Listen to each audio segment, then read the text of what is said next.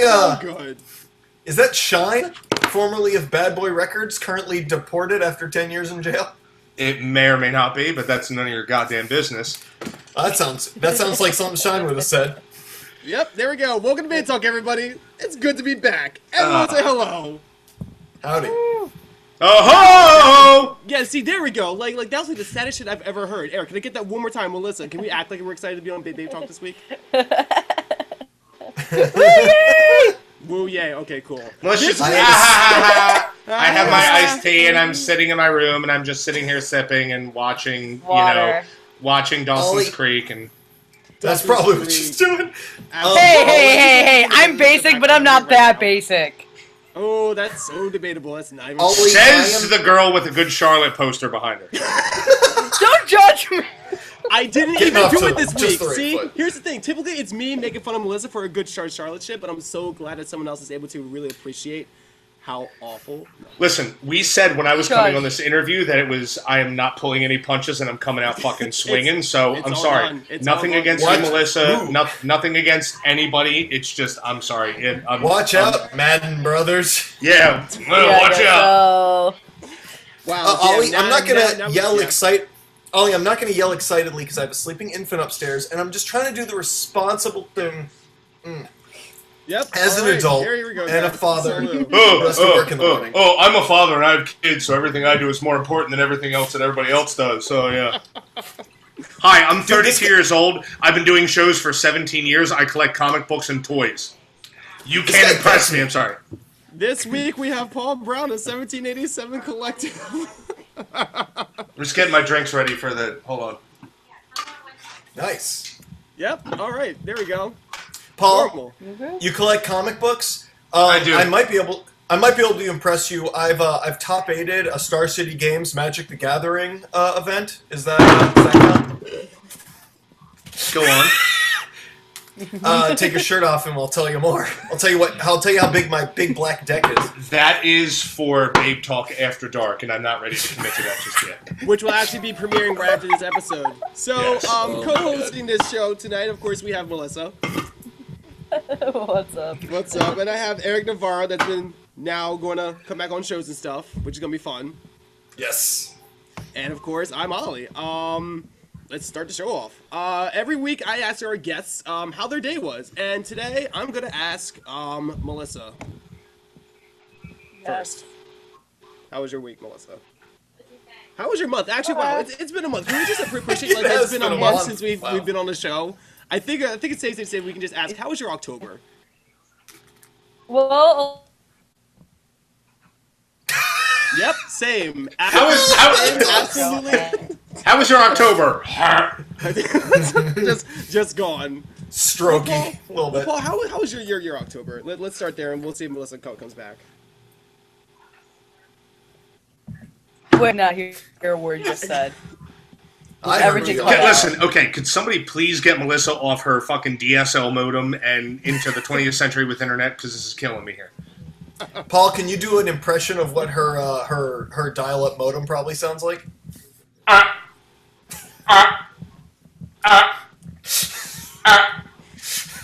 It's like a, it's a oh, T-Rex doing a dial-up modem.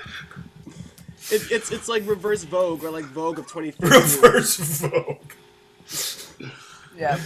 Oh, man. God bless. Wait, well, hey, hey, give Melissa, are, you, are you here? Are you here? Yeah, if you give me five minutes, I can probably fix it. I just have to go downstairs. Okay. can install you're Google still Fiber while we're going- gone. So, so we'd like we'd like to welcome Melissa from Napster 1997. She's actually stealing band, band. Oh wait, no, Melissa, you had to like go install an AOL CCD. Yeah, get like another few, few hours of um internet. Yeah, no, I got You've to got it. You gotta put in a, one of those 400-hour discs from AOL. All right, do well, that Eric, for us? Yeah, basically. Eric, how, how, how, how was your month? How was your October? Better than my Cubbies October, that's for sure. But um, no, it's pretty good. Ooh. I um, I got my first. Uh, you know, I've been doing all the acoustic stuff this year. I got my first uh, piece of physical uh, merch, a Oh, nice, good for you. which man. I've never had before. That uh, this dude I did a split with. Um, shout out Is Melissa Mark- rubbing her butt on the camera? What is going on here? Why is she still activated? Can we just terminate her? Look at this. Can we terminate her feed for like 30 seconds until she? There we Good go. Okay. call. There, there, there we go. She, she, she's hidden for the time being. I thought my October was getting better, but it's November. No, um, no, I did a split with my. I got to give a shout out to my buddy Dave uh, from Gnarly Wales, one of my favorite band names ever. We did a folk punk split, and he sent me up a bunch of cassettes. We were just gonna do it online, and he pressed a bunch of cassettes and sent them. And apparently, people buy these things. I've sold more cassettes than CDs. It's so last, weird. Like, like cassettes are now the new vinyl. Like I've never seen anything Which- really blow up. I made that joke about a year and a half ago on a podcast of, oh, hipsters love vinyl. What's next? Cassettes? And, then uh, yeah, turns out I was right. Clockwork. It's so fucking weird. Yeah, what are we gonna have? Fucking Betamax and like eight tracks We're gonna have eight tracks next. Yes, thank you. Is it bad that I, I I am upset at what you're talking about because I've watched all this happen originally, and now I'm hearing people talking about it 17 years, 20 years later? God, Good sir, good sir. I know you're 32, and that's impressive. I'm 29, so I still came up in the cassette era. I do Okay. recall that, and that was, uh, yeah. I thought we were done with those. I thought it was over. Are you using your parents' dial-up connection now? You look like you're in a much nicer room. I know, right? Yes. Damn, Yes, just I snuck right in there, yeah. stealing shit. All right, well, Eric, that's awesome. Um, Melissa, how, how was your October? It was pretty good. Um, I got to be stage manager for a show, and it led to a job at the Crofoot, which is a venue. Um, Nice. Great for you. So I'm pretty excited about that. Still have my day job, but this is a nice little perk. So. Yeah. Well, there you go. Um, was it just like a one and off uh, show, or were you doing uh, multiple days? Um, well, for like the stage management, what happened was um, I got to shadow somebody that was working there, and they're like, "Oh, hey, like I like your style. Like, come work security for us." So now I work security, which I know me being security, what the heck, can't really see that, but I mean, Oh no, I, w- Hey. I would actually pay to see see that happen. Yeah, stop fighting. I come to Michigan. Yeah. yeah. You are. Yeah, if you're anywhere near Detroit, I believe it. I believe you. You can take, you can take them. I gotcha. Just be like, oh no, no, you know what? Are they, are they fight fighting? Just have it. Just have at it. I, I don't want to Yeah, have it. None of it. Basically. Hey, Paul. So, uh, how's your October been? You know what? oh boy. We have so much time. We have so much time. We have so much time. I'm Just glad you. I glad you, I'm glad you gave us the nine o'clock till three a.m. spot on Babe Talk tonight because you know what? you know what really grinds my gears? oh We're boy. still. Oh shit. No, no, sir. No, I'm just kidding. My October was good. It was busy. I honestly, I only did one show the entire month of October, and it was on the very last day of October, and I- was still kind of miserable doing the show. I don't know what you want me to say. So, it, it, I, being an extremely busy human being as I am lately, doing shows for as long as I've done them, and not to be like that. "Uh, I've been doing this, blah blah blah, as long as I have it's it, it's tough because at a certain point in life you have things that are really really working out for you you have things that kind of give you a little bit of resistance and then you have things that are just kind of like starting to sort of drag you down now the halloween show that 1787 collective does and the anniversary show have typically been the biggest shows of every year so we did the Halloween show this year. It wasn't as great as Halloween shows in the past years, but that also has to do with the fact that there were so many other Halloween shows happening around the time. My month of October wasn't bad. It was a cool October. It was fun. Enjoyed myself. We did the Bizarre AC convention at the Chelsea. It was cool. It was a fun weekend of, you know, spectacular, cool, unique, weird stuff. But you know, it's it, extremely busy. Is I guess the best way that I could put my October. I'm pretty sure you can just like you know fit your life into to just like a extremely busy. Like like like if you saw your your, your MySpace, your default picture would just be extremely busy. Right. It's just that that emoji that's just like just, just like completely dead. It's just just Yeah. like totally busy. Yeah, Well, yeah. actually, you know what? Um, Eric and Melissa, this bizarre AC convention thing was a horror um convention which happens in Atlantic Oh, City. nice. But Paul, why, why, why don't you tell them the, the big feature that was over there? Because I still think that was one of the coolest things that I've experienced. so what we did i don't know if you guys ever go to haunts or haunted hayrides and things like that creamy acres eastern state penitentiary bates motel uh, terror in the junkyard in egg harbor township stuff like that what we did was we did the chelsea hotel in atlantic city which is right next to tropicana and we took an entire level of the parking garage at the chelsea and we turned it into a post-apocalyptic kind of like zombie outbreak warzone style course. So you had car accidents, you had suitcases left all over, you had quarantine zones and all that sort of stuff. All the while with armed guards, myself, who was one of the armed guards, zombies walking around, infected people, and you had flags on your waist. You would tie flags on your waist like flag football if you've ever played that. So you would actually have to make it to the end of the course without being bitten. And being bitten was having one of your flags taken, so you kind of had to like juke and escape the zombies and stuff like that. So we did that all weekend. The character that I played, I had to get tackled into a bunch of tables and chairs every single time a party came through. So it equated, it equated to something like 75, 80, 100 times getting Goldberg tackle speared into Goldberg. tables and chairs. And you know, it was awesome. It was a it was a fun environment, but it was also a learning experience. It was cool to do something like that because I don't know if you guys are familiar with the Brigantine Castle. If you're not familiar with it, take you know look it up after we get done with this tonight. But nothing has been done in Atlantic City with an immersive experience such as the haunt, the terrifying type stuff in the area in over 30 years. So we got to we got to do that, and it was it was really satisfying to do. But I'm still recovering from it. Dude, that's awesome. I uh. I did a, one of those run for your life zombie 5K things, which Right. reminds me a lot of what you're saying. It- what you're saying actually with the tackling seems more immersive. Ours was more like family friendly. Right. Well, zombies. immersive for me, not Yeah. for say the the actors, so to speak. I was dressed in like tactical SWAT Yeah. gear. I was like, "All right, folks, I need you to come with me. What am I going to Oh, need you that's to do?" cool. And then, boom! Out of nowhere, I get blindsided by a zombie, and I tell the people to run to their safety. I- so, Ah. I think for ours, they got people from a local theater because there was one point where I was waiting. I ran into a 5K quickly, and then I got out of breath after like a minute, and so I was waiting for my wife and uh, and our other friends to catch up. And like one of the zombie actors came by and grabbed one of my flags. And I was like, "Yeah, that's fine, but do you mind if I just stand here? I'm waiting for people." And he's like, "Oh, I'm so sorry. I uh, my mistake." Well, Yeah. yeah, and then yeah. Funny. What did you have like Christopher Walken as, as, as a zombie? Like no, I had no. I, I just want to eat your brains. Shit. I'm very- That's my impression of. That's how bad I am at act. That's how, when I try to impersonate an actor. You It just comes It's actually Christopher William Shatner was the zombie. William Shat- I mean, like they're both interchangeable, so I mean, like they pretty much just say the same thing. Yeah. So, well, actually, yeah, um, yeah.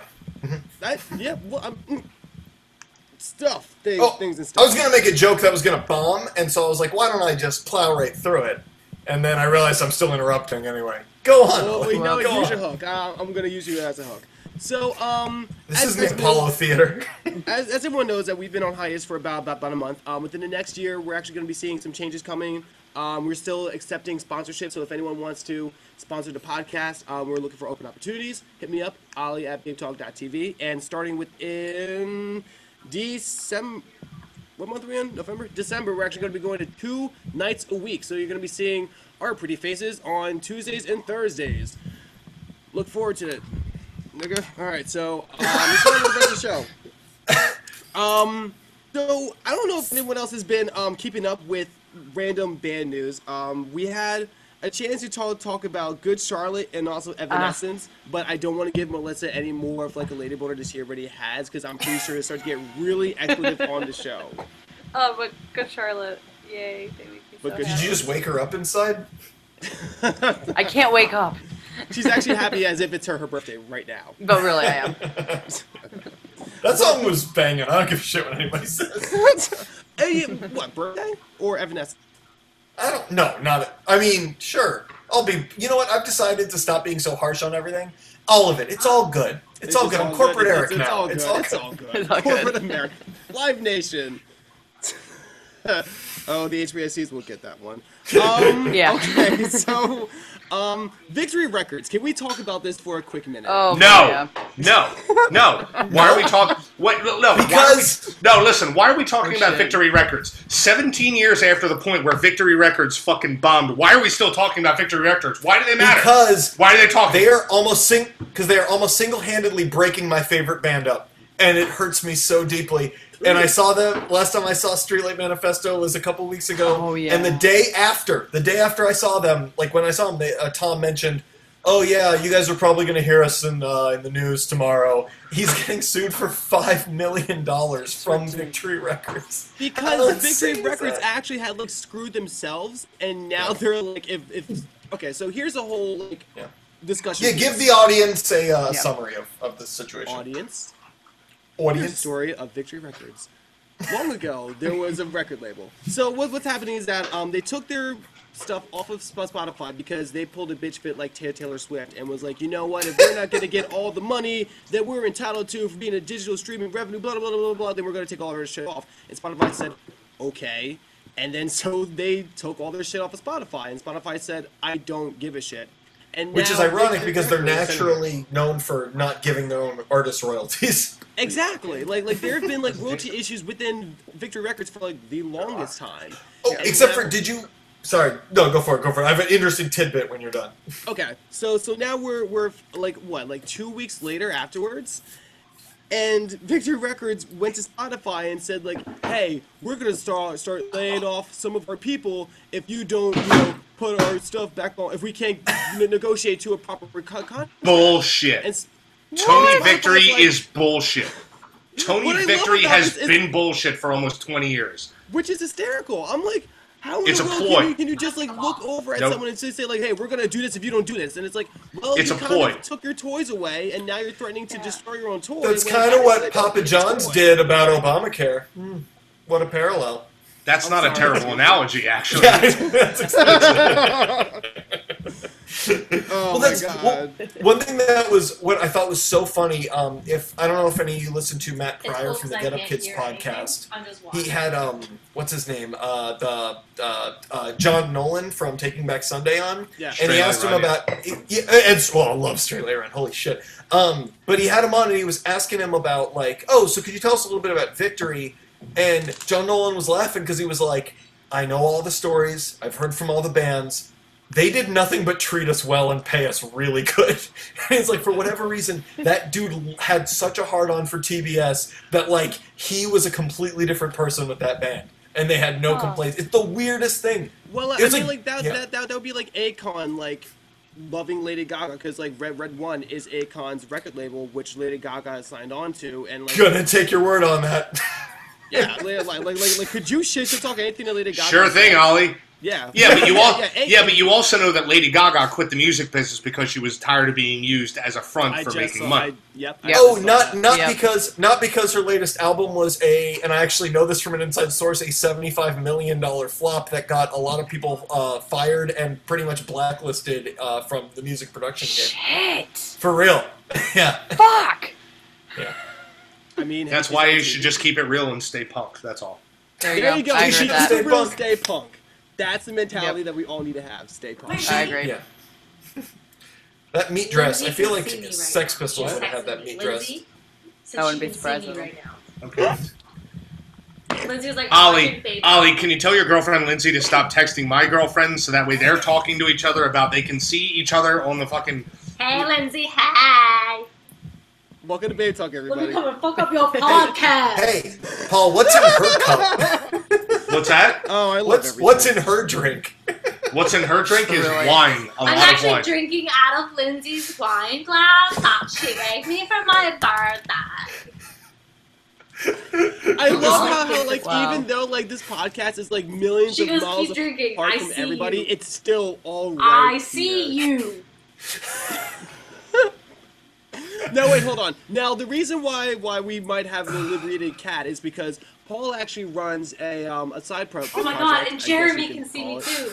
I So So shout, shout- shout out to everybody. Shout out to Lindsay. Shout out to Jeremy. I'm so happy right now. But so Paul, why why were you guys drinking earlier today? So here's the reason why we're drinking. and I realized I just said wheezing. So Where's the drinking, sir? Oh, so you don't want me to do that. yeah, here's here's the reason, man. So why we're still drinking? Sorry, Ollie. First you, episode. you, you did it. I did it because you did it. That's all. That's the only reason. I'm I pretty sure that, that, really- that that's the excuse all the kids give. It's just be like, oh, my black friend did it first. It's perfect. I really, yeah, right. Me too. I really thought, whoa. I really thought he was doing a Jar Jar Binks impression at first. Oh, no, please, come on. me, Let's, me sound so drunk. You sabano was I? let's stop beating around the bush and finally Jar Jar address Binks in this that, that. Jar Jar Binks was actually just someone in like really, really old blackface. For Yeah, the most part, try, yeah. like, like, like, No, Jar. Jar Binks is the Al Jolson of Star Wars. Yeah, absolutely. Pretty much, exactly. exactly. And don't get me started on those obviously Asian stereotypes, miners or whatever they were, the Trade Federation guys. So the reason why I've been drinking tonight is that my beautiful, lovely counterpart, who for once in this podcast is not in frame next to me. Ollie, right? Yeah. Um, Yeah, yeah, exactly. Yeah. We run a YouTube channel called Comic Trips, where kind of like if you've ever watched that show American Pickers, but it's all for toys and comic books and Oh, things like that. What we do is we, every now and then we film what's called a drunk toy review. So we go to the store, we buy a toy, we drink a whole lot, and then we review it. We ju- just got done doing a drunk toy review before we hopped on this podcast, and I'm still drinking. So, as if I had had anything to hold back prior to Prior this to- prior to this happening, the, the incentive for me to hold back is even less than normal, which I'm not a fan of holding back as it is anyway. So, apologies to both of you uh, for you know being stuck on this. Obviously, Eric and Melissa, very very sorry, but I'm also not sorry. Sorry. Welcome to the fucking real world club because shit's gonna get fucking firestorm. Wow, Dad. Real quick, Oh, don't shit. care. I just subscribed to your YouTube. It looks fantastic. That's awesome. It really, it's, That's it's really it's been a, cool. it's been a solid like what, like half a year for you? Like, are, are you guys approaching like a year mark? Ah, hold on. Barry, Jesus.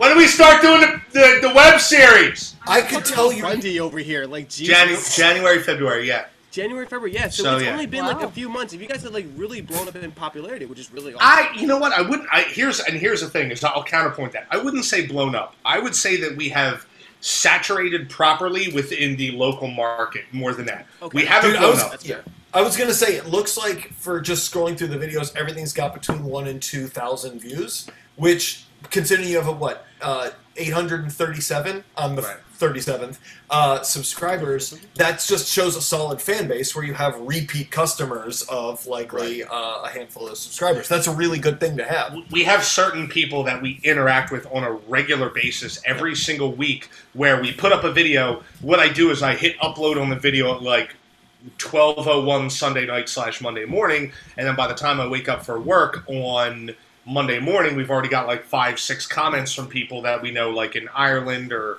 other areas of, of the united states that actually get up and we, we kind of like start our week with them. It's it's a tight knit fan base. We try to we we legitimately interact with every single person that gets in touch with us through the YouTube channel or on our Facebook, our Twitter, our Instagram, and stuff like that because we just kind of we have a real serious passion for hunting, for looking for toys, comic books, a general nostalgia of all that thing. So it's it's not a big following, but it's a very tight knit following.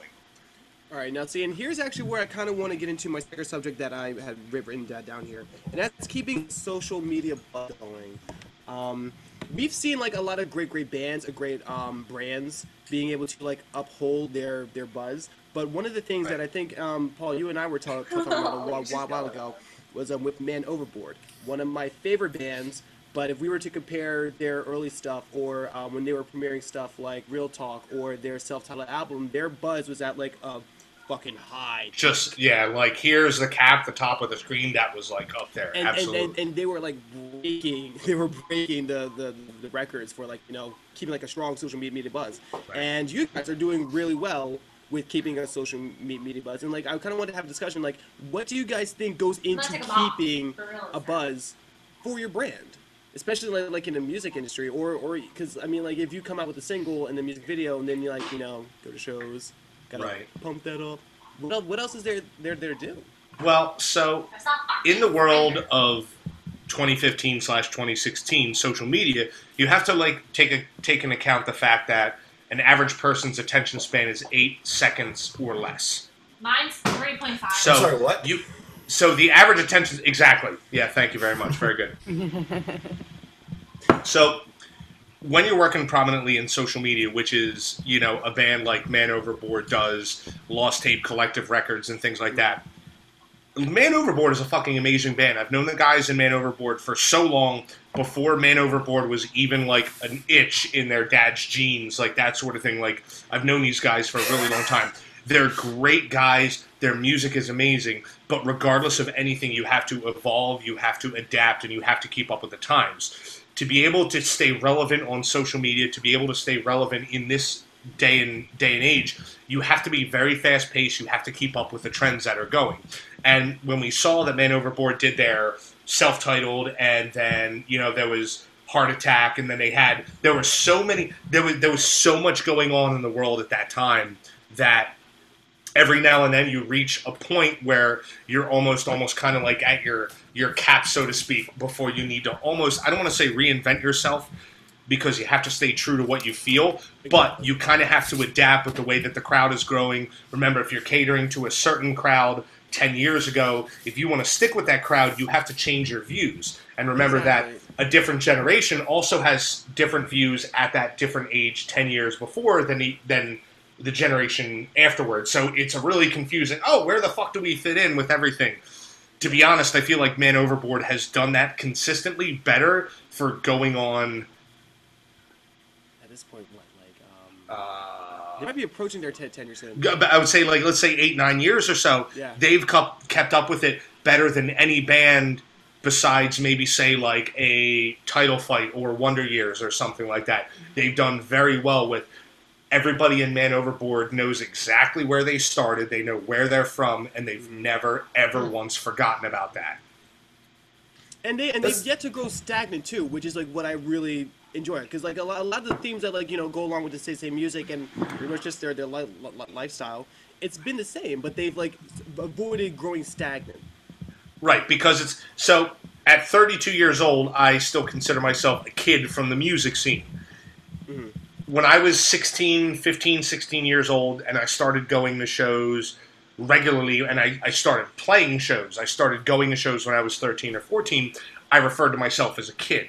I was going to shows with people who were 20 years old, 25 years old, and if you think about it, it's 10, 12, 14, 15 years older than I was when I was 13, 14, 15 years old. Yeah. The underground music scene is a timeless, ageless uh, sect of a lifestyle. I, you know, oh, we talk about us kids, stuff like that. You know, oh, this is for all the kids, blah blah blah. I'm 32 years old, and by no means am I the oldest kid that's doing it.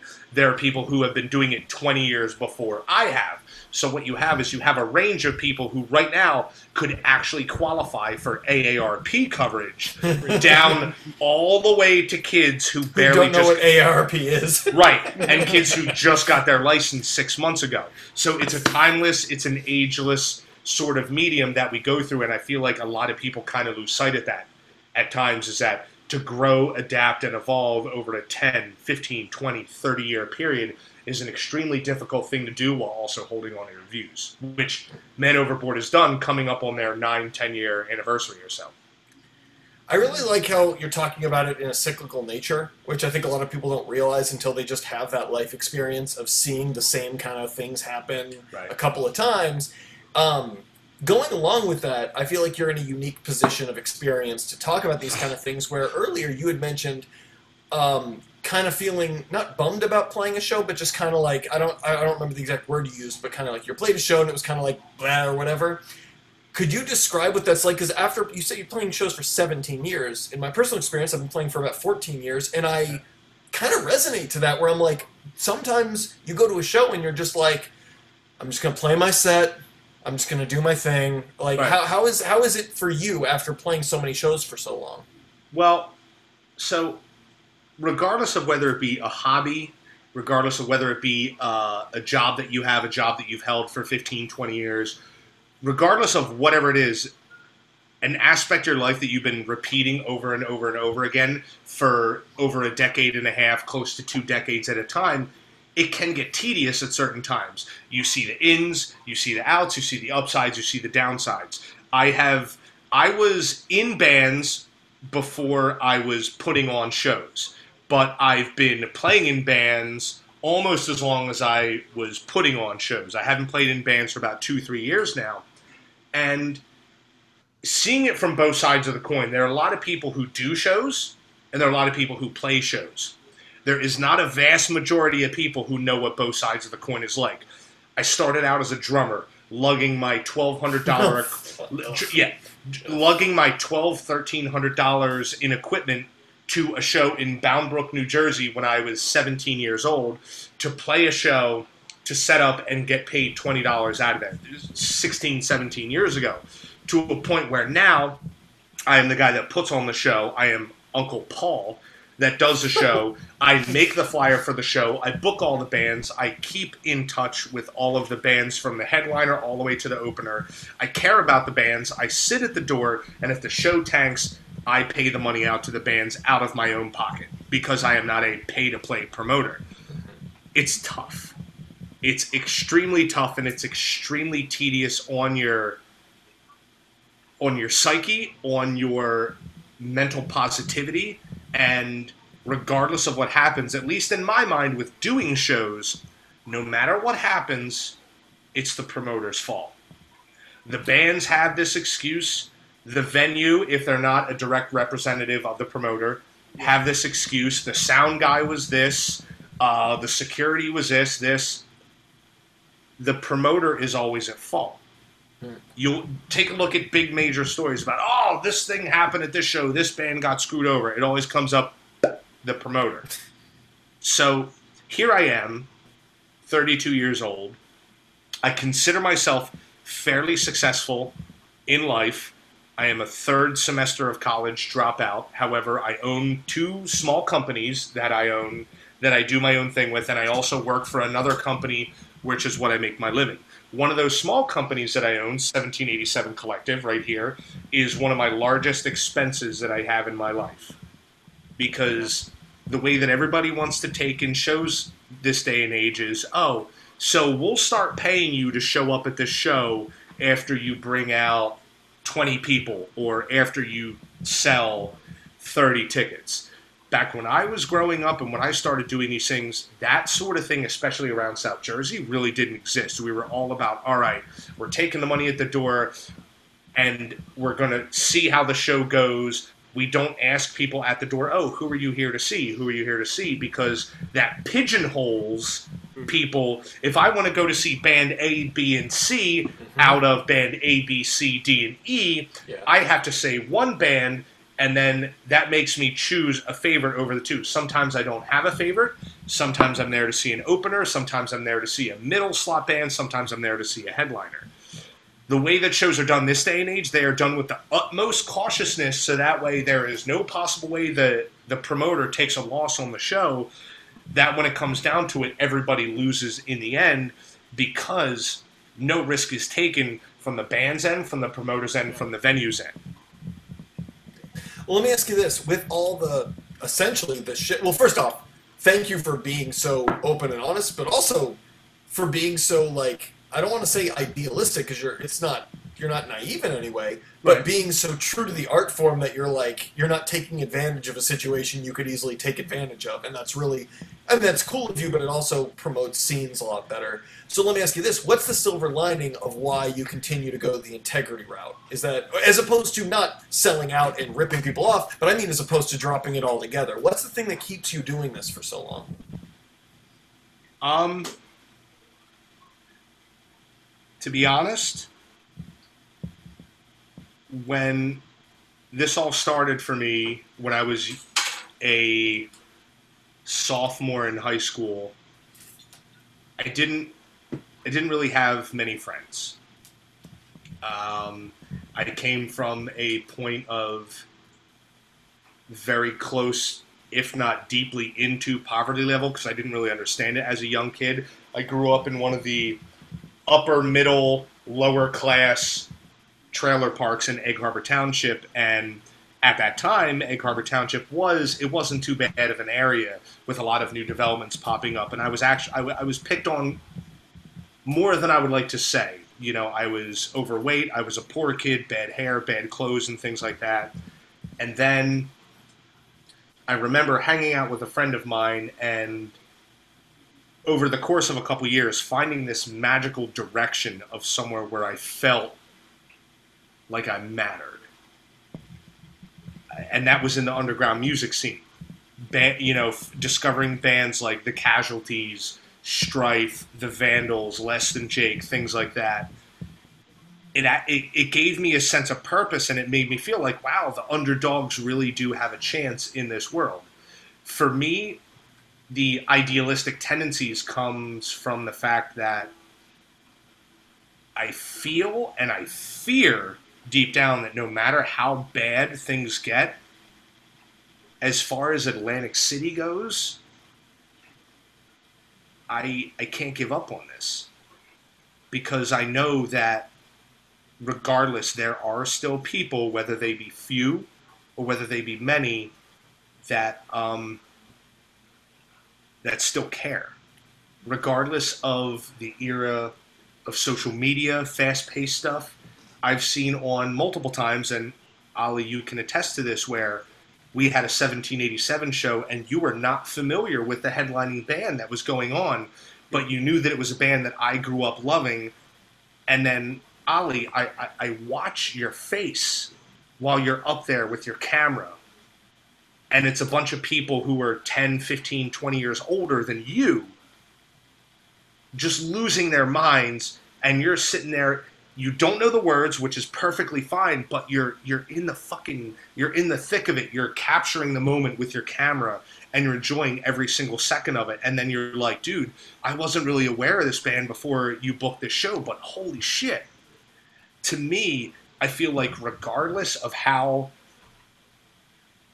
much we progress in technology, fast paced, seeing this, seeing that, there is still a love to get down to the nitty gritty of DIY.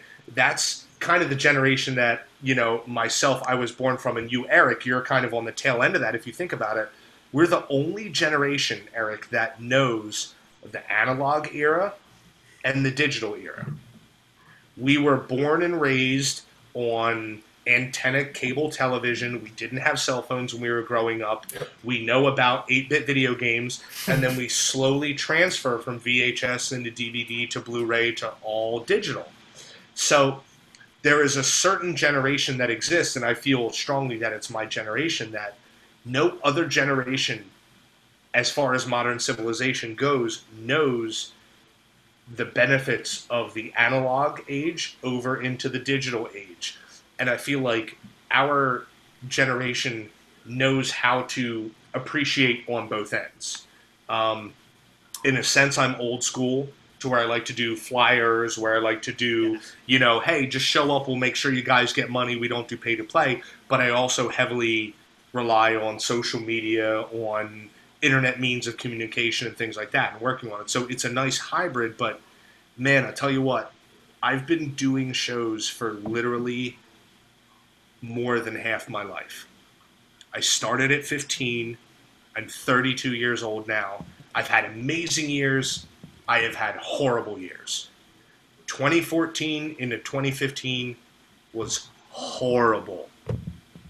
And I almost gave up so many times I can't even count. But what worries me, especially in this area, in Atlantic County, if I stop doing it, who's going to keep doing it?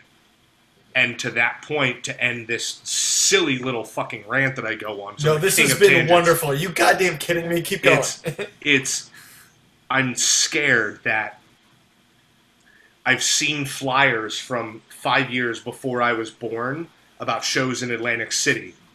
And I'm scared that if someone doesn't keep this uh, cyclical motion going of generation passing down a generation, it's going to stop altogether. And to be honest, right now, I don't know who else would take over if I were to just say, I'm done. And that terrifies me. So, as I can get very Lewis Black ish about the Jersey she- about the Jersey scene, I still care more than I can even put into words, but certain things really fucking grind my gears. Well, that's well, that's awesome. Thank you for for telling us all that. That gives a really good perspective, and Mm-hmm. love your, love your love your take on it. It's nice. Gets, get, definitely got me It's- worked up. It's How it's it's, Ollie? it's it's it's a it's a cautiously optimistic, pessimistic, fuck you view of things. It's Yeah. like I'm I'm positive about it, but this is what really fucking pisses me off. And, and not to. Yeah. I was like, oh, we can make it lighter in a minute, but I was like, I don't know. Let's let's keep getting dark. Um, I think if you don't do it, or if whatever in any scene, the wolves take over.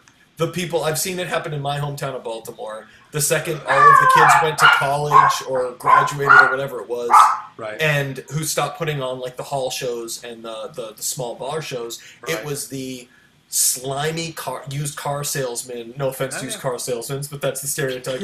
would come in and go to the venue. Well, I can actually just do this for you for free. You don't even have to hire a promoter for the venue. Right. I'll just do it. And it's just been it was just a fight like my bands book their own shows. And it's been such a fight to try to even get those shows done without going through a slime ball who can somehow try to turn a headlining set into a pay to play. Like it's the it's yeah.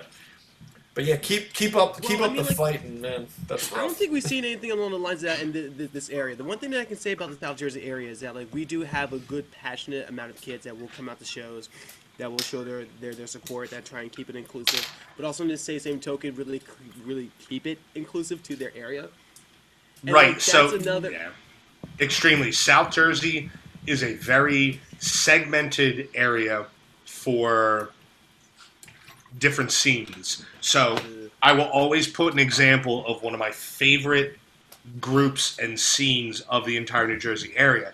That is the Hamilton, Atco, Your Persona, Grand Air Booking, Me versus I area. This nucleus of people is one of the most dedicated sects of humans that I've ever seen in all my years of doing it. You have Jose and all the guys from Grand Air Booking that do their festivals and everything, and it's amazing. Their shows do great. Mm-hmm. However, and it's a big however, when do you necessarily see that entire massive group of 200, 300, 400 kids that go to Hamilton Atco shows appear at a show in Atlantic City or in Brick Township when one of their bands isn't playing? And now it isn't anything against them. It is more so the advancement of the culture of the shows. These kids, this entire, and I call them kids with a very light term because anyone that's younger than me, I end up calling them a kid. And it's not a just direct, get it right. it's not a derogatory term. Is that it, it's kind of been born and bred that way. The South Jersey area has grown up so segmented and so like pocketed that if if the show isn't within 25 30 minutes of your house Oh, there, they're go. there's no incentive that you could possibly give them to go. Now, this may be different for other scenes, and I have seen to an extent that it is a bit different here and there depending on the state. But mm-hmm. at least from the generation that I come from, I remember driving to Baltimore, to or no, not even Baltimore, Havre de Grace, M- Maryland, to watch a bunch of bands that I knew were going to kick the shit out of me the second I walked in the door like I remember going into these shows and like, well, I don't know if I'm going to leave this show in one piece or not. That's the way shows were in New Jersey, in Pennsylvania, in New York, in Baltimore, and in Delaware.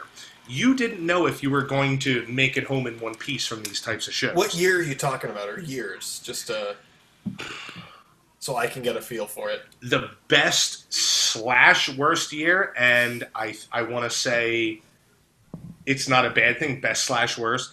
The the most frustrating and violent years that I remember were from probably 2000 up until maybe 2003 or so. Okay, I'm very happy. Those are the years that I was in high school going to shows in Baltimore and Philly areas. And for certain, it depends on the show, the genre, whatever it was. But yeah, there were there could be some uh, some rough times. I've definitely left multiple shows because I had to take somebody to a hospital.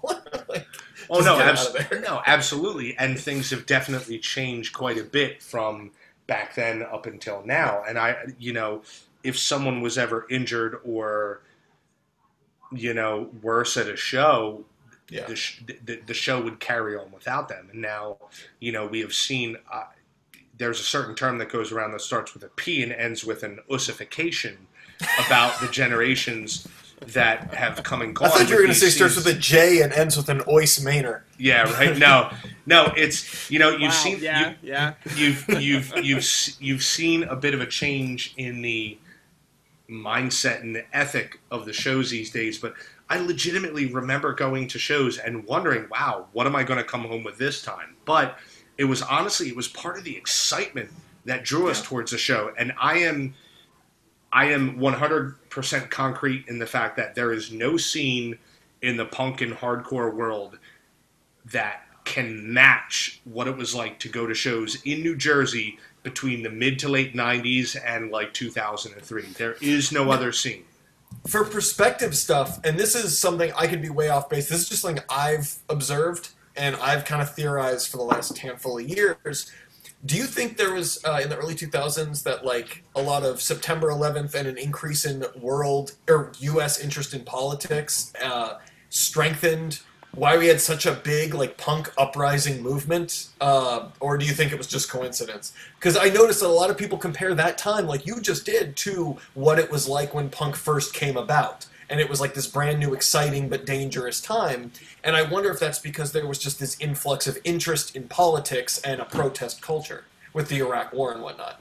Well, but also if you take a look at when, unfortunately, you know, when September 11th happened, and you know, obviously, I remember exactly where I was the second that it happened. I'm sure everyone else here does.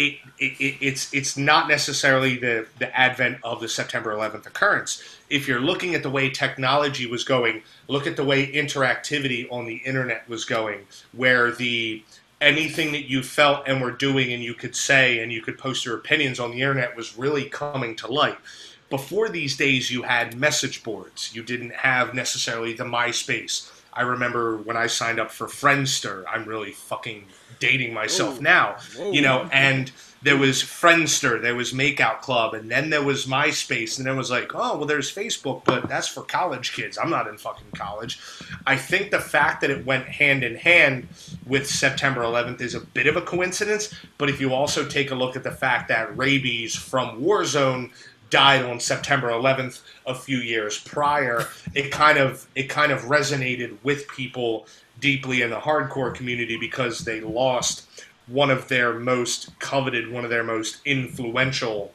frontmen of the punk and the hardcore world. If you look at Warzone, they're right up there with bands like fucking Bad Brains, Agnostic Front, and other bands that graced CBGBs back earlier in the day. It's I don't want to say it directly affected, but then again, I don't. I know a lot, and every now and then I'll say I know everything, but I don't know everything. But I, I, you know, there's a certain amount that goes into coincidence, and there's a certain amount that goes into actual fact. I think with the way that this all worked out, it was honestly kind of a bit of a hybrid of both. Dude, now that you mentioned Warzone, I was going to mention this earlier because something else alluded to it. Uh, there was, uh, you guys ever read the hardtimes.net? It's like what, the Onion, but It for punk stuff. Oh my god! It is the onion right, for now- punk and hardcore. It is so amazing. I love it. shit. It's my favorite thing. The So, man that, well, that, that came up with that idea is just fantastic. well, there was the, the one they put up today was uh, it was like um, something like 30, 30 year old hardcore kid tried as an Tried as an adult. adult. Yeah. yeah. Yep. And and it was like and and the, the guy's defense lawyer was like, uh, "Look at my client, Your Honor. He's clearly a minor. He wear wore a Warzone shirt to court. like, And that, and that, and that, and that could be said for people who are in their mid 40s right now because that, regardless of anything, there is an ageless mentality to this whole world that we live in. People who are 15, 16 are hanging out with people who are 40, 45, 50. That's and community. In other circles and in the normal world, and I say normals as in you know exactly what I'm talking about, it's frowned upon, and it's actually sometimes people will call the police on others for hanging out in these certain groups. Within our world that we lived, it is perfectly acceptable because it is a timeless, ageless. it transcends age. You're absolutely. Exactly, it transcends everything. Mm-hmm. so, Yeah. Ollie, Yeah. I have to I have to do my. I, I do my figured. thing. I'm, I'm like, ooh, Eric's a little overdue. I stayed an extra 10. Um, yeah, dude, it was so great talking to you. Thanks for coming on. Thank you, Ollie, for having me again. I'm so glad to be back, and I will catch you all soon. I love you all, All right. and we'll be friends. All right, bye, guys. All right. That's See you, man. All right, so um, we still have time for a few more more more questions. I guess we could take this time to be be like a what, like a, a scene roundhouse discussion. I like Eric. He's uh he's got a nice naive positivity to him. He's Well, Eric, well, you know, it's it's, it's crazy because like Eric grew up in, in a different scene. He's currently in a band. Um, he's been kind of our um, our punk punk dad for Babe Talk for the longest time, and it's very interesting to see his perspective because like he has a different perspective of what I have because I have only like what the um, quote unquote defend pop punk times, whereas Eric had like the Pennywise NOFX sell at Warped Tour mentality of how the the C the C scene works. So it, it's still like a good give and take. But Eric, yeah, one of our, our best. He- He's been with us since like day one. So um, so yeah, um, we can still keep keep going. Um, the one thing that I, I did want to ask you, and you've touched on so many points earlier in the evening, um, before we kind of let, let, let, let you go because we hit some great things. Um, you're afraid that the scene will end up going um, by the wayside if you don't continue to have a hand in it, but of course, it comes down to the promoter, but also does come down to the scene in which we inhabit. What are we missing that needs to kind of revive exactly what once was? appreciation. That's it. It's appreciation. It's Yeah.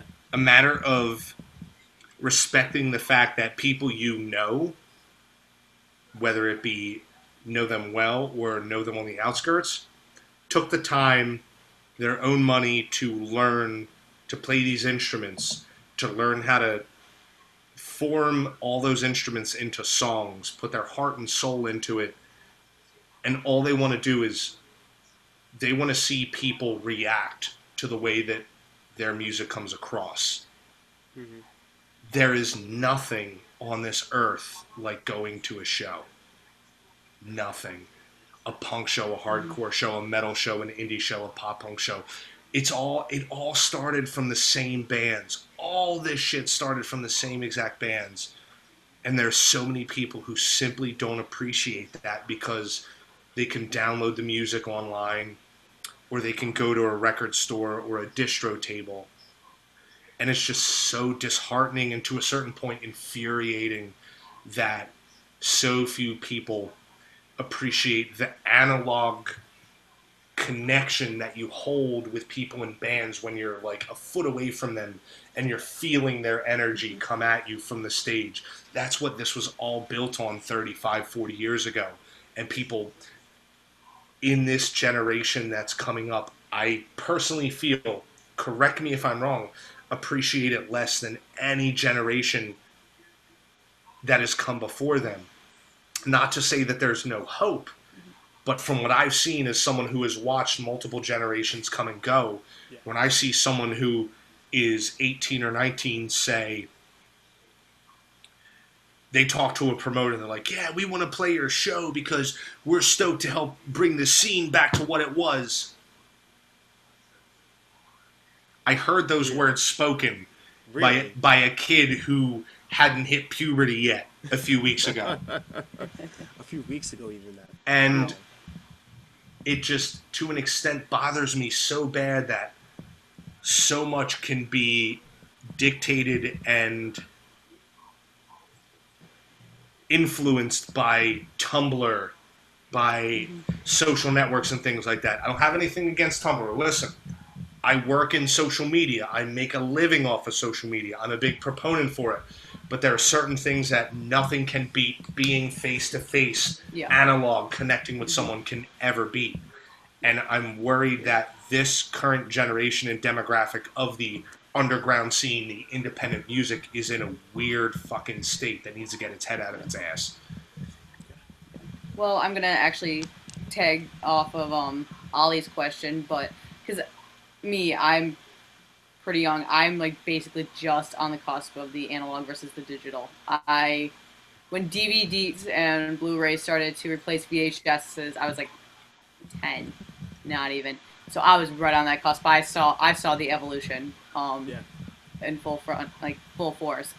So how and I under I completely understand how a lot of kids they don't appreciate going to a show. I'm one of those people. I'm one of the worst texters on the planet of Earth because I would rather t- call somebody or I'd rather like go to a show and talk to them face to face. And how do we get people to? How do we get kids to? Is a two part question. To appreciate and to understand the analog versus the digital and understand that face to face contact. And in addition to that, I know you said that technology has a lot to do with it, social media has a lot to do with it, but do you also think it might be a mentality and upbringing, a political standpoint, um, political correctness? Is there any other external influences that you think are the reason why there is such this disconnect between Well, generations? Let, let's take political correctness and let's fucking crumble that bad boy up and shoot that over into the Okay. wastebasket because in this day and age, one person's political correctness is saying a word that another person will start an internet tirade over. One person's definition of political correctness is completely different from another, and mm-hmm. I feel that unfortunately, and I will stand by this, that every person who has an internet connection thinks that they have the right to an opinion. Mm-hmm. Let that sink in for a second. And it comes down to the fact is that I feel genuinely that you are al- you are entitled to your opinion respectively to what you contribute. Okay. There you go. Uh, If you yeah, contribute if you contribute nothing and you just sit there and hit reblog on Tumblr all day, every single day. Yeah. if I see you on the internet complaining about what should happen at shows and what shouldn't happen at shows, like your opinion is invalid to me. Yeah. I feel as though, such as myself, my my generation, when I was 16 years old, I got my first cell phone. I still have that same exact cell phone number. I was just coming into my adult adolescence point. I don't know what it's like to not have computers whatsoever. I grew up as a child coming into the early days of computers, but things like the internet, things like, uh, you know, coming into social media. As a kid, I vaguely remember not having them and what it was like to go to someone else's house to try and find them or finding someone else's house number, memorizing people's phone numbers, or having that little black composition book with their phone numbers. But I think that there's a certain point where you can't pull a generation back 30 years to say, hey, this is what it was like. You need to live by these standards. I don't. Th- I don't think that in this day and age, exactly it, with the way we are oversaturated with technology from all points that you can really make people say, listen, I need you to see how it is my way 15, 20 years ago. Because they're like, all right, fuck you, dude. I'm just going to donate to this GoFundMe page. Like, it's it's a completely different world. It's tough to make people from a previous generation or two previous generations in a certain culture. You know, because take a look at the generations of the music scene. In my eyes, it's always kind of been like that five to seven year cusp. You kind of call it a di- bit of a different generation. It kind of goes in sects, and if you look at the trends in music, it actually kind of follows that. I don't think it's going to be easy to get previous generations to respect the previous ideologies beyond preaching about it on the internet, which everybody will preach about, oh, this and that and this on the internet. But then when it actually comes down to it, I watch you sitting at a show on your phone, Snapchatting the band as they're playing like this, and then sitting there sending it to all your friends. I'm a big proponent of social media, but I don't have a Snapchat. You know, that's the one social network that I don't really do. And I've considered in 2016 giving people cover charge and ticket discounts for checking their phones in at the door. To where Yeah. give me your phone at the door and I'll give you three or four or five dollars off a cover because I just want you to get in there and I just want you to see the world around you. I don't want you to do this. And the reason I say that is because I do this. I'm looking at this thing day in, day out because of my job, because it's what I've been hired by multiple businesses to do, and it's what I do as my main income. But I also know the glory and the benefit of not having this be the center of your world. A lot of people don't. Mm-hmm. And I've been out with people at diners, hangouts, movies, and stuff like that, and I'm just enjoying the movie, and I look next to me and I see this. Just the glowing screens. Yeah. Granted, again, I'm on my phone all the time when it comes down to it for work, but cherishing those moments where you don't have that digital attachment to you is more than anything. And I've genuinely considered giving people discounts for cover charge and ticket prices for checking your phones at the door. Yeah. As far as making people see my way, I'll never be able to do that. I don't think I've ever been able to do that in 17 years of doing it. That's why so many people think I'm a fucking dickhead. I get it, I understand, but I have my feelings, other people have theirs, and I feel like the reason why I've gotten to a certain point is because I have my views and I haven't compromised on them. Whether people like it or they don't, I still have my views. Yeah. Makes sense. So, so here's where I, I think we'll, we'll we'll end on. And um, as a final qu- question, um, we all have real, realistic expectations of what we want to kind of, kind of see for um, on a smaller scale, Atlantic City, city scene. Um, on a larger scale, we're all in it just like, like like you know see each other's bands prosper and stuff along the lines of, uh, of that. Um, what is your perfect picture of a scene? Let's say like five years from now. Is this to me or is this to Melissa? Uh, to to you, Paul.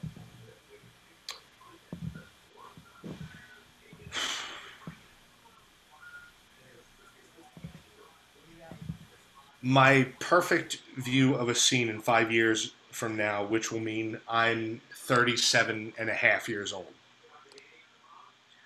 is that people from respective scenes within a couple hours of each other will willingly travel to another show to see local bands and not be influenced by people that run the scene and dictate where people can go, whose bands they can go see, whose shows they can go play, and what shirts they can wear at said show.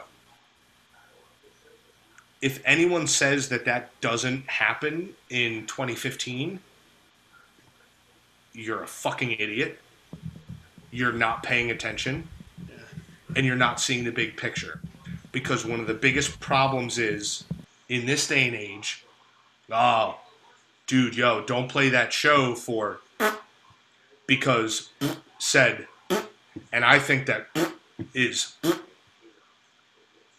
or hey, man, whatever you do, don't book because my friend said that. It's everybody here and this is just me noticing it in the tri-state area in the northeast over the past few years is everybody wants to kind of tiptoe over the boundaries and the boundaries are unofficial but obviously they're un, uh, uh, they're they're still boundaries nonetheless Yeah, yeah. is that if you don't go to shows in a certain area if you don't book shows in a certain area who the fuck are you to tell anyone in that different area about what can go on in their area. The fact that there are people overstepping their boundaries and trying to dictate what happens in a large area outside of their area is cancerous to the scene. Everybody's supposed to work together. If you have an issue with someone, work it out. Don't start hashtags to talk shit on the other group.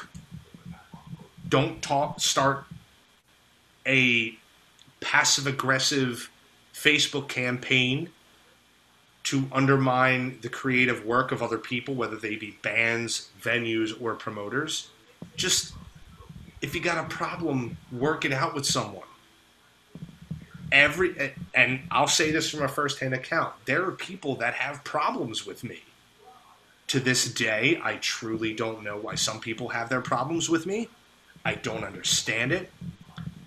But since I've started out doing all of this, I've been the most open, the most understanding, and honestly, the most humorous. And maybe that's a problem that kind of got me, you know, into certain situations type of person, but I've always been willing to work it out.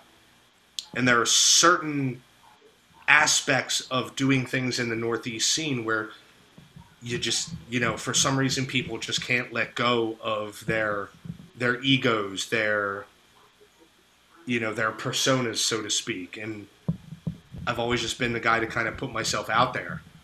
And i've had people i've had people come knocking at my door to say hello. And i've dealt with it on a case by case basis mm-hmm. If anybody says that there's nothing wrong with the scene in the Northeast, they're extremely wrong. Yeah. And they're simply not paying attention. Yeah. There are bands from areas close to here that I would love to have play Atlantic City. Bands that I still love, but it's like, ah, I can't book that band because they all hate me which sucks because I still really like that band and I love their music and I love their message. But You these have the pull to fucking be to bring them down too. but but these fucking people hate me, which is awesome. That's great and that's cool. Awesome. Like there's a certain point where all right, how long are we going to hold this grudge? How long are we going to hold this issue in front of someone and whether it be me, whether it be someone else, you know, this is just a general statement that like if we're not all in this for the same cause, why is anyone even doing it? And a question that kind of comes. Oh, continue if you're gonna say something. No, no, I mean, I could, I could literally always it was- continue, but yeah, no, trust me, it's Okay, makes sense. Um, this is kind of a rhetorical question, but um, it's kind of a question to you. At what point does a grudge um hinder the fact that you're not going to get playing time? Like that's something that I don't understand. Maybe you could shed light on it. I don't know. uh, could, if you could, could you shed light on the question for me? Because I kind of understand, but I'm like, yeah. think I mean, like- so you're saying that this band that you really like their music, but they're not going to book with you because you don't because they don't like you. At what point does that become oh, so we don't like this person, so we can't play in Atlantic City, so therefore our music isn't going to be exposed to a lot more people, and therefore that could be a potential hindrance of an opportunity to get our music out there. so to be completely blunt, in the grand scheme of things, think about how much Atlantic City matters Okay, well maybe in the scene. Okay. So, and to, to kind of piggyback on that, it is all about who has the most approval, who has the sickest merch designs, and who has the sickest picks caught on video. I have seen bands with horrible music, like legitimately terrible music, and that's opinion based. Again, I will always say opinion based. Get so far in life and I feel like I have a fairly good ear for this type of music to see really good bands just kind of get left in the dust because they simply don't nuzzle up to the teat, so to speak, of the right people, Okay. or they don't associate with the right people. At a certain point, a an essence of futility comes into like, well, what does it fucking matter anyway? And as far as Atlantic City goes, I got Asbury Park up here, I got Philly here, and I'm Atlantic City down here. Think about the shows in the history of Atlantic of uh, Asbury Park. Yeah. Think about the uh, shows in history of Philly. I went to more shows in Philly for like a seven, eight year period than I ever went to down here because the Philly shows were fucking amazing and I love them. Think about those areas compared to our area. I can fight and I can try and I can give my blood and my sweat and my tears to the greater good of what I consider our scene, my scene. I hate to say my scene. Someone's gonna quote me on fucking Reddit like, "Oh, he said that Atlantic City is his scene." The, no, the, the, the fact No. that you think that this even might show up on Reddit is just tickling. Well, you know, it, it- regardless, crazier things have happened. The fact that I am competing with areas that have such a, a, a much richer history, a much more recent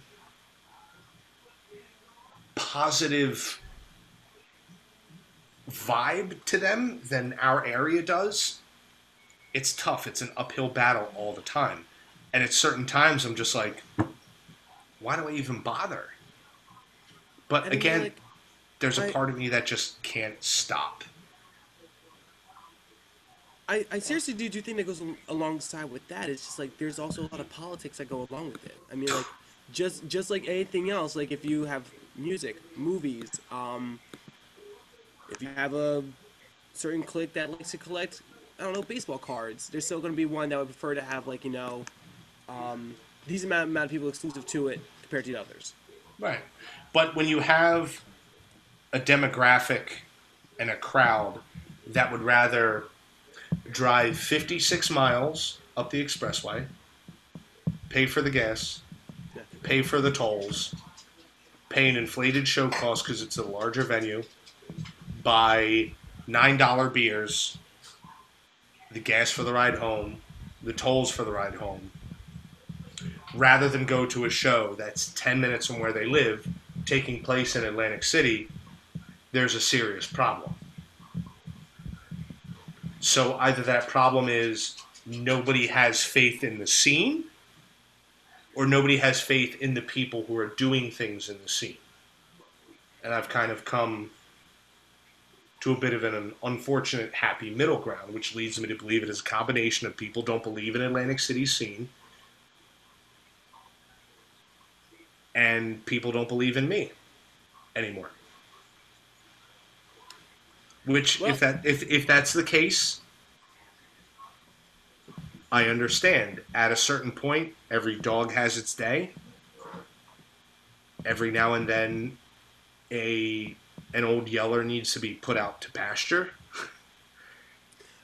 I get it, and I, I, I understand that certain ideologies and the people from my generation, so to speak, the kids that I grew up with, and I still say kids at 32 years old, Yeah.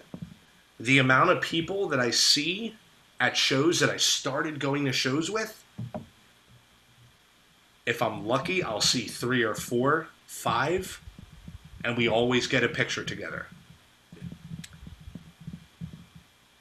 Younger siblings of those kids will come out, or just nobody will come out in general. Atlantic City itself, if you think about it, doesn't have a scene. It's going to sound like a weird phrase. Think about the amount of people who live in Atlantic City. Atlantic City has 35, 36,000 year round residents. How many of those kids are wearing fucking Terror and First Blood, Acacia Strain, Man Overboard shirts that live in Atlantic City? Way more than you think, because you have to take into consideration the the county itself and not just the city. but I am taking into account the city, and this is why. Because if I were to do a show in Atlantic City, and then I were to do a show four miles across the land bridge in Absecon, Yeah. Pleasantville, Egg Harbor Township, I would get three times easily the amount of turnout simply because the show isn't in Atlantic City And now I follow what you mean. Okay. where I live right now, the house that I moved into that you've been to, Ollie, Yeah. is five, six minutes away from the house that I grew up in. I am from just outside of Atlantic City, one of the first suburbs outside. I remember going to shows here at Kingpin Lanes in Egg Harbor Township. It was the first show that I ever went to. I had no idea what I was doing. I was wearing JNCOs. I was wearing a, a wallet chain that hung down past my knee, and I tripped over middle of the show. A corduroy jacket, and my hair was long, blonde, and down to here. I'm not even kidding. I have pictures of it to prove it. but I know that when I was a kid, there was no such thing as shows in Atlantic City. Hmm. If there were shows in Atlantic City, it was filled with people who were very hateful, who were very judgmental, who were very prejudiced, and who didn't want people like me in the scene. So here I am, four years ago or so, started booking in Atlantic City, directly in Atlantic City, whereas before I was booking inland in the main areas, and I just noticed an immediate change in it. We've had gr- amazing shows. I'm not going to lie, we've had amazing shows, but it's a fight because Atlantic City itself has been part of a stigma for over 30 years in the punk and the hardcore scene for not being a friendly place to go. Yeah. And that's that's that's the long and short of it. It's been an uphill battle. And there are many times that I have considered just I'm not doing this anymore. I can't do this. I can't and it's not like I need like a pat on the back, kudos and appreciation and all that stuff, but it's like I just want to know that people care. The fact that I book a band like Fishbone, and you were there, Ollie. Yep. I book a band like Fishbone in Atlantic City, and I'm not sure if you're familiar with Fishbone, Melissa, but you know, Fishbone is a band that, put it this way, not only have they influenced a countless amount of punk, hardcore, and indie rock acts, bands like Red Hot Chili Peppers, No Doubt, and stuff like that, Mm-hmm. they cite Fishbone as a direct influence to why they exist as a band. I booked Fishbone at a gorgeous venue in Atlantic City. It only fits 300 people, but it's gorgeous. Ollie, you've seen it. Yeah. Very nice theater style type stuff. We take the seats out. I have 120 people show up to this show after months of promotion. The agency company fucked me on booking another show that violated the radius clause. The promotion from the band wasn't where it's at. The the venue was owned by Stockton and half of the people that are alumni of Stockton grew up listening to this band and we still had barely 100 people show up and I ended up losing 3 months worth of my rent on the show because I don't have a financial backer. I book my shows to each show. And any given show, I could be on top of the world or I could be in the deepest hole because I don't have a bank account that coincides with doing these shows. I just, I do it on blind faith and it's a labor of love.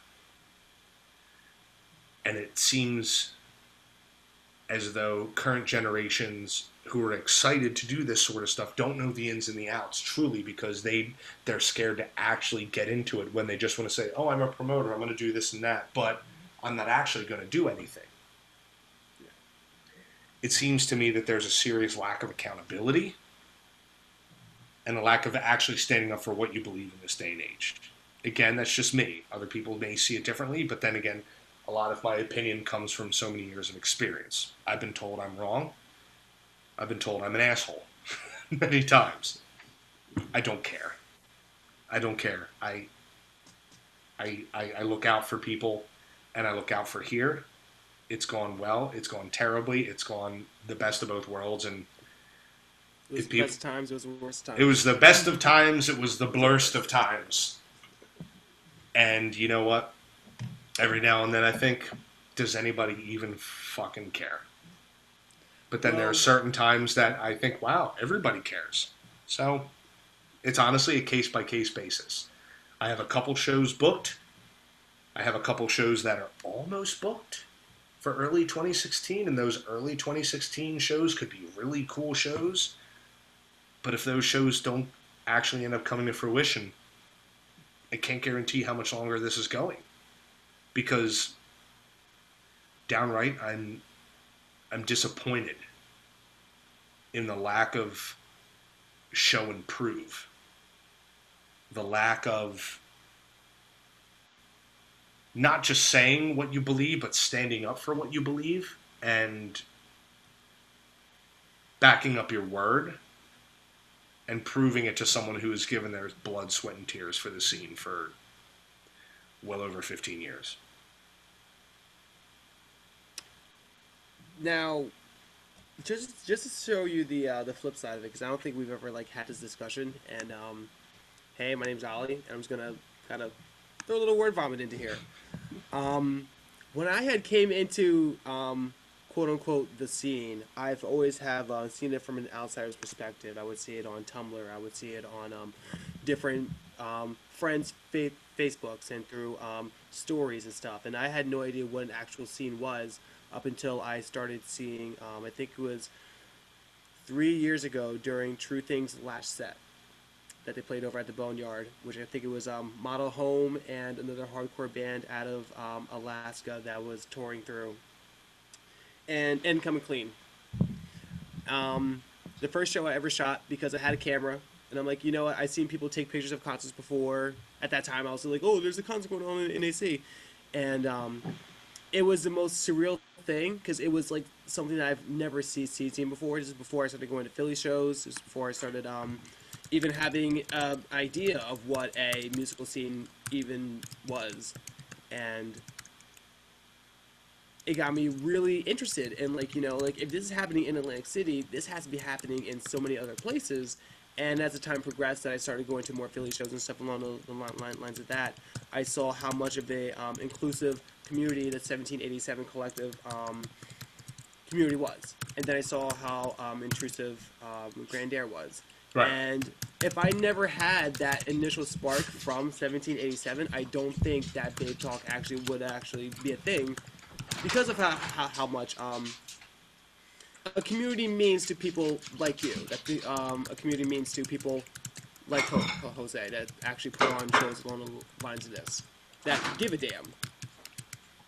Because you guys are one of the few people that actually that actively give a damn, that make it easier for bands to put on stuff for, and for us normal people to actually go out and see. So I personally attribute a lot of things to 1787. That's why it was a huge thing to have you on the show and to kind of get some stuff off your chest and to kind of revive some energy back into things. Sorry for hijacking everything. Holy shit.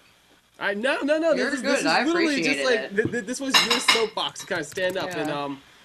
Hello, people of Atlantic City. This is what's going on. So Yeah.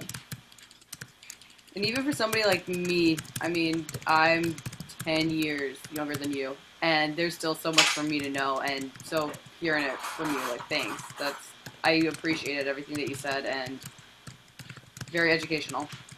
Definitely. Thank you very much. It's a beautiful thing. It's a wonderful thing. So um, I think the only thing that um would go promotion wise would be the um what I believe third year anniversary show. Correct me if I'm wrong. What's that? so there was. This is technically the fourth year anniversary that we have. Fourth year. Okay. 1787 isn't having a fourth year anniversary show this year. And it's the first year since we started that I'm not doing it, doing one. And part of it comes from the fact that number one, everybody wants so much money, I can't afford it, and I can't take the financial risk. Yeah, true. And number two, as far as 2015 goes, I don't feel like anyone deserves it. That's true. Well, 2016 will be a new year. Um, hate, hate me if you will. We're gonna try and come back and do a five year anniversary show if we make it that far. But it's just 2015 was a year where, like, with the exception of like two shows, maybe three or so, my complete faith and hopes in this area were really kind of dashed by people who pretended to be allies and by people who kind of just stabbed us all in the back down here. Calling it like I see it, simple as that. That's true. I mean, but like any other real good success story, from the ashes rises a phoenix. Right. And, and we do have those that are committed. You have me that's committed. So, I mean, I'm nothing but a black man from out of Galloway, New Jersey. So I'm not sure how much of a pull I'll have. But I mean, like, hey, Paul, I was, I wish you'd stop doing that. I'm so sorry, Paul. I wish you. I wish you would stop doing that. There is no way that I can recover from that. hey guys, so that's been the episode. Um, again, round of applause between Melissa and I to Paul Brown, of 1787. Um, we'll be che- checking up on things that you do. Of course, I'll always keep share- sharing things. Um, if you have any special announcements that need to happen, you know, here it is. I have three very cool shows that will hopefully be happening before the first two months are over in 2016. Working on three.